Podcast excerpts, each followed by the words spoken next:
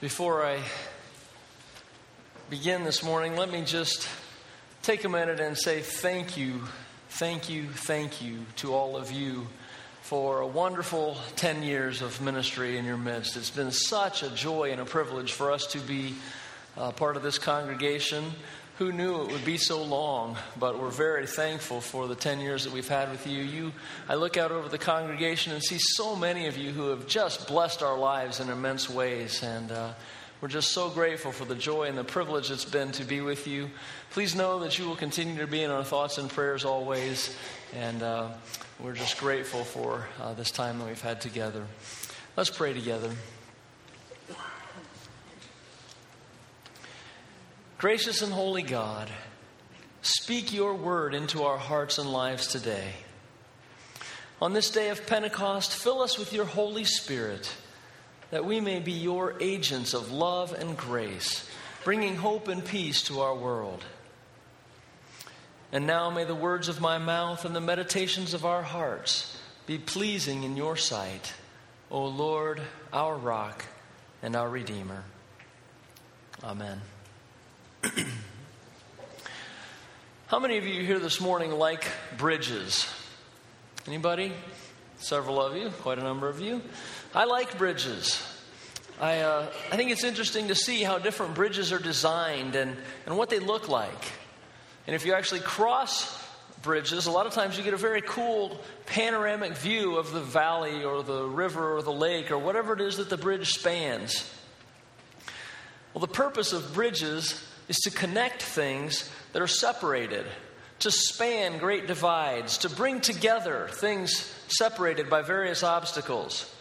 Bridges connect land masses separated by water or valleys. Uh, the interstate system uses bridges to cross over other roads. Walking bridges sometimes connect one building with another uh, a few floors up so that pedestrians don't have to dodge traffic to get from one building to another. The purpose of bridges is to span great divides, to connect things that have been separated. And the question that I want us to consider together this morning is this What bridges are you building for Christ, and how strong are they? What bridges are we building for Christ, and how strong are they? One day last month, at least I think it was last month, uh, time's just been flying lately.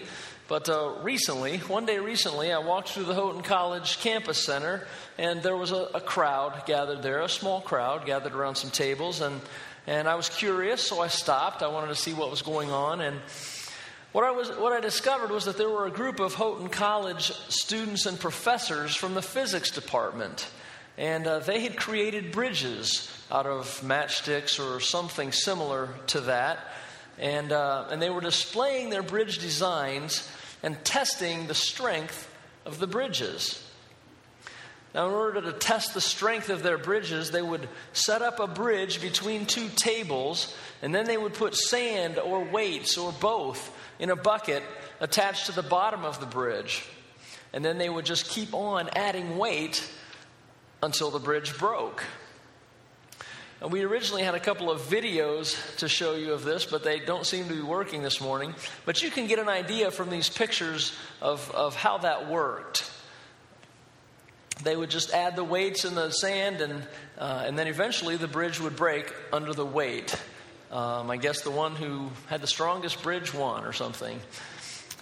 Well, the pictures are courtesy of Dr. Brandon Hoffman, who most of you know is one of the physics professors at Houghton College. He sent me a number of pictures and a handful of videos of students testing the strength of their bridges. And the students obviously were having fun with this project, and it was, it was actually pretty interesting to see just how much weight uh, and stress each of the bridges could handle before it broke. And I came away from that thinking, what a great picture of what so much of life is about building bridges. We all build bridges all the time, don't we? Bridges to family, bridges to friends, to professors, to colleagues. Whenever we reach out and make a connection with another person, we're building a bridge. What bridges are we building for Christ? And how strong are they? We live in a world of great divides. racial and ethnic divides, socioeconomic divides, gender, age, and talent divides. It's been that way throughout history.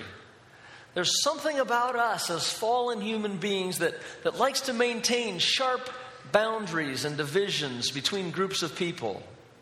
We're all the time creating barriers between us and them. But that's not God's desire. Time and again throughout history, God has made a point of bridging divides and letting His people know of His love for those people who happen to be on the wrong side of the divide, as we might see it. Time and again, God has fairly shouted his desire to save all who will come to him. Rahab the prostitute, Ruth the Gentile widow, the widow of Zarephath and Sidon, uh, which was the heart of Baal worship in Elijah's time, Naaman the Syrian general who had leprosy. All of these are examples of God bridging a divide and reaching out to those who were considered outsiders. The birth of Jesus was announced by angels, not to the religious elite, but to, to outsiders, those on the wrong side of the divide, to unclean shepherds living in the fields, and to the Magi, those foreign stargazers who came from another country and worshiped the Christ child. In the Roman world of the New Testament, divisions were everywhere. There were clear divisions between Jew and Gentile, between men and women, between slave and free between Roman citizen and everyone else. Jesus was all the time building bridges to span these divides. He regularly interacted with Samaritans and Romans, tax collectors and sinners. That's in part what got him killed. Well, the world today still loves its us and them divides. Just read the paper or watch the news. We see Sunnis versus Shias, Christians versus Muslims, Arabs versus Jews, Protestants versus Catholics, conservatives versus liberals, Democrats versus Republicans. And the list could go on and on and on. Endless divides in the world in which we live. And you know, I think if we are honest with ourselves, sometimes we would have to admit that we like our divides.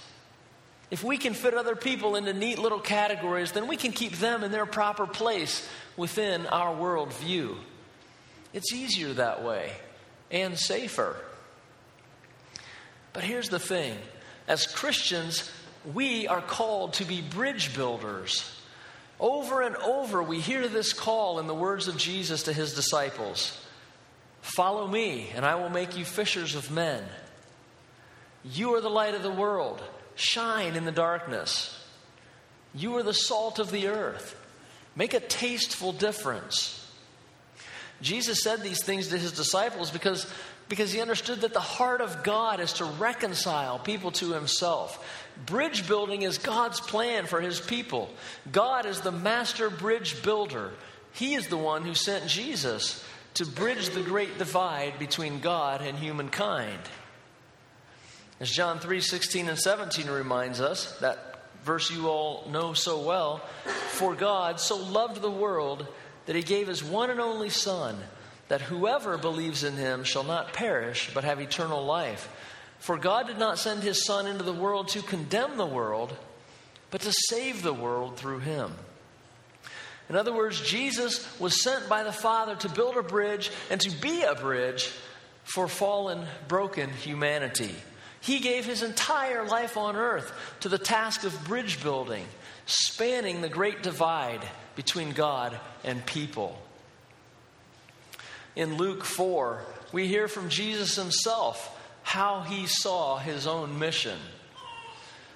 Reading in his hometown synagogue from the book of Isaiah, Jesus proclaimed, The Spirit of the Lord is on me, because he has anointed me to preach good news to the poor.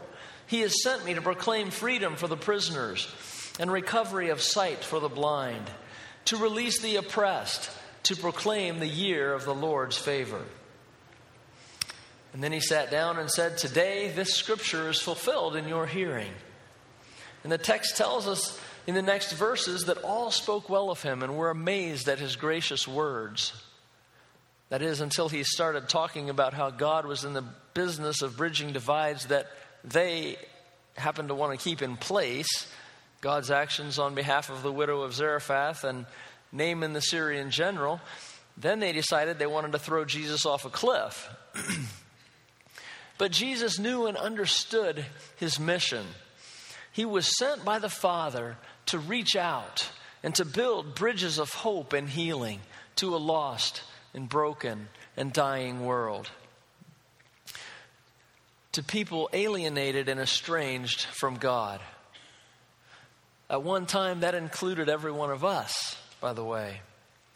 Jesus' mission ultimately took him to the cross where he suffered, bled, and died to atone for our sins.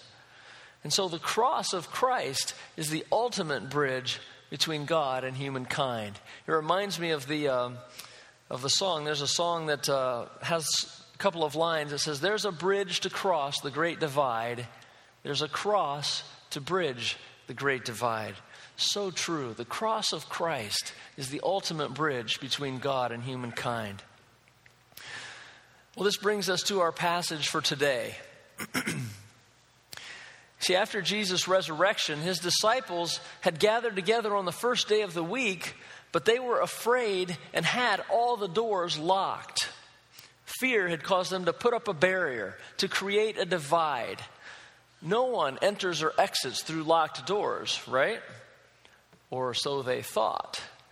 The scripture tells us that Jesus came and stood among them and said, Peace be with you. Peace be with you. Bridge building words. The disciples probably expected to catch it from Jesus, uh, to be rebuked since they had all deserted him and, and since they were cowering in fear now. But instead, Jesus built a bridge. Peace be with you, he said. And then he showed them his hands and side, and they believed and were overjoyed. When Jesus again said, Peace be with you, I wonder if the disciples didn't recall his words from a few days before when he had said to them, Peace I leave with you, my peace I give you. I do not give to you as the world gives. Do not let your hearts be troubled, and do not be afraid. Peace be with you. And then Jesus spoke these words to his disciples words that I pray will echo down through the centuries and find their way into our hearts today. He said, As the Father has sent me, I am sending you. And with that, he breathed on them and said, Receive the Holy Spirit. See, Jesus was not ending his mission at this point. He was commissioning his disciples and us to continue his mission in his name. You see, as Christians, you and I are sent into our world to build bridges to people whom God loves, just as Jesus did. As the Father has sent me, I am sending you. One of our primary tasks as followers of Jesus is to build bridges of love, bridges of hope, bridges of care and encouragement to those around us in the name of Christ. But you see, there's more because we can't build the bridges that God would have us to build in our own strength and power, which is why Jesus breathed on them and said, Receive the Holy Spirit. Jesus himself fulfilled his ministry not in his own strength, but in the power of the Holy Spirit. Remember Luke 4? He said, The Spirit of the Lord is on me because he has anointed me to preach good news to the poor. He sent me to proclaim freedom for the prisoners and recovery of sight for the blind, to release the oppressed, to proclaim the year of the Lord's favor. Even Jesus didn't build bridges in his own strength and power. He was fully dependent on the power of the Holy Spirit, and he knew that we can't do it in our own power either. And so, God not only calls us to be people who build bridges to others in Jesus' name, He enables us to build those bridges through the power of the Holy Spirit at work in our lives. We need the Holy Spirit to, to be the structural engineer, so to speak, of the bridges that we build in Christ's name, or the bridges we build will be weak and prone to collapse. I've been reading bits and pieces of a book about bridge building and designs. Um, it's, a, it's a book that relates to the mission of the church Um, but there are a lot of bridge stories that are fascinating in there. And at one point in the book, the author makes this statement. He says, In the great bridge collapses of the 19th and early uh, 20th centuries, pride has often been the culprit with deadly results. And he then details three notable bridge collapses. In 1845, Robert Stephenson's Dee Bridge, the longest metal truss built to that date, buckled, claiming five lives. In 1879, Thomas uh, Bouch's Tay Bridge over Scotland's Firth of Tay went down in a gale, killing 75 people. In 1907, the collapse of the Quebec Bridge over the St. Lawrence in Canada caused the death of another 75 people. And the author went on to list very specifically what many experts uh, now believe to be the root cause of each of these bridge failures. Experts believe these bridges, uh, these bridge failures resulted from engineers and companies who were simply ne- negligent because they worked in isolation competition, and pursuit of reputation. Isolation, competition, and pursuit of reputation. In other words, at the end of the day, these bridges collapsed not because of incompetence or lack of, still, of skill, but because of errors in engineering stemming from flawed, sinful human nature. Likewise, the bridges that we try to build for Christ in our own strength and power will have errors in engineering caused by our flawed and sinful human nature. Pride and self interest lead us into isolation, competition, and pursuit of reputation, among other things. Such bridges will never be strong enough to withstand the raging currents of life or to bear up under the weight of, uh, of life, the weight and the strain placed on them. They will be weak and unstable, prone to collapse. And when these relational bridges break, and they inevitably will, they all too often leave in their wake anger, bitterness, hate, envy, strife, and fear. The good news for us as believers is that we don't have to build bridges for Christ in our own strength and power. God knows our human frailty all too well. He knows our flaws.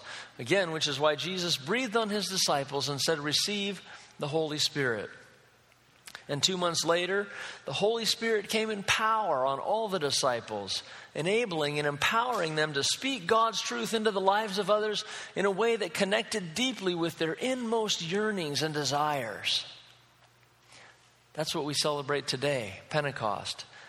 God has given us the Holy Spirit too, and He is the one who works in our lives, enabling and empowering us to build effective bridges to the people around us.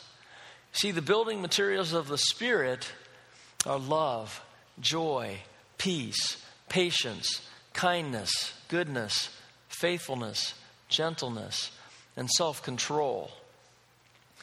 The building materials of the Spirit are strong, the kind that bridge great divides and remain firm in the face of the pressures of life.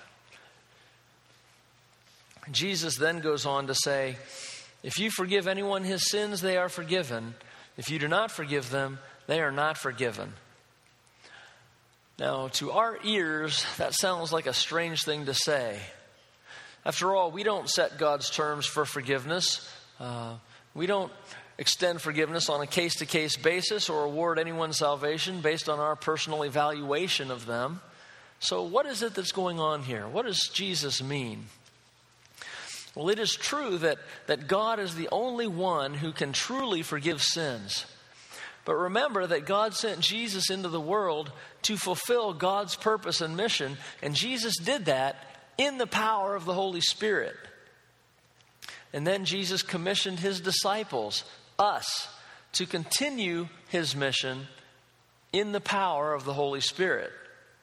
So when we build bridges to others in Jesus' name, we are acting as agents of God the Father and the Lord Jesus Christ. And the Holy Spirit, which has been given to us, is, is God's seal of authority, so to speak. So while we can't actually forgive anyone's sins, we can boldly announce and proclaim uh, the offer of God's forgiveness to all, and we can boldly attest to God's forgiveness in the lives of those who repent and believe in the Lord Jesus Christ. And God Himself stands firmly behind us, granting or withholding forgiveness as people respond to our message about Jesus. What bridges are we building for Christ, and how strong are they? We live in a world that doesn't believe in truth anymore. As Christians, we believe strongly in truth. God's word is truth. But this generation, this world we live in, views truth as nothing more than talk, mere words, really, unless we live the truth we proclaim. See, what the world wants to see more than anything else is people who are real. Real is everything, real is convincing. Where's the love of God we so often talk about? Where are the changed lives? Where is the selfless giving? Where are the good works? They want to see if we are living out our faith in our communities or if we're just talking about our faith in our sanctuaries. That's why the Holy Spirit is so vitally important for us if we want to stay faithful to God's calling to be agents of His love and grace in our world. The Holy Spirit is the one who gives life and vitality to our message. The Holy Spirit makes God's truth come alive in the hearts of people. The Holy Spirit is the one who enables us to live out the truth we proclaim. If we would build strong bridges to lost and broken people, we must have the life giving power of the Holy Spirit. Thankfully, God gives the Holy Spirit to all who freely ask Him. He wants to fill us with His Holy Spirit, and that is good news for all of us.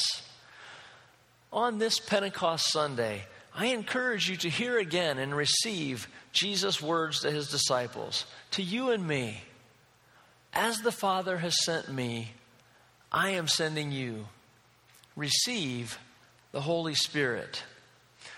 Houghton Wesleyan Church, go and build strong bridges of love and grace to lost and hurting people. Daily living out and proclaiming your faith in Christ in Houghton, in Caneadea, in Fillmore, in Belfast, in all, in all of Allegany County in western New York, and wherever you go, not in your own strength and power, but in the power of the Holy Spirit. Let's pray together.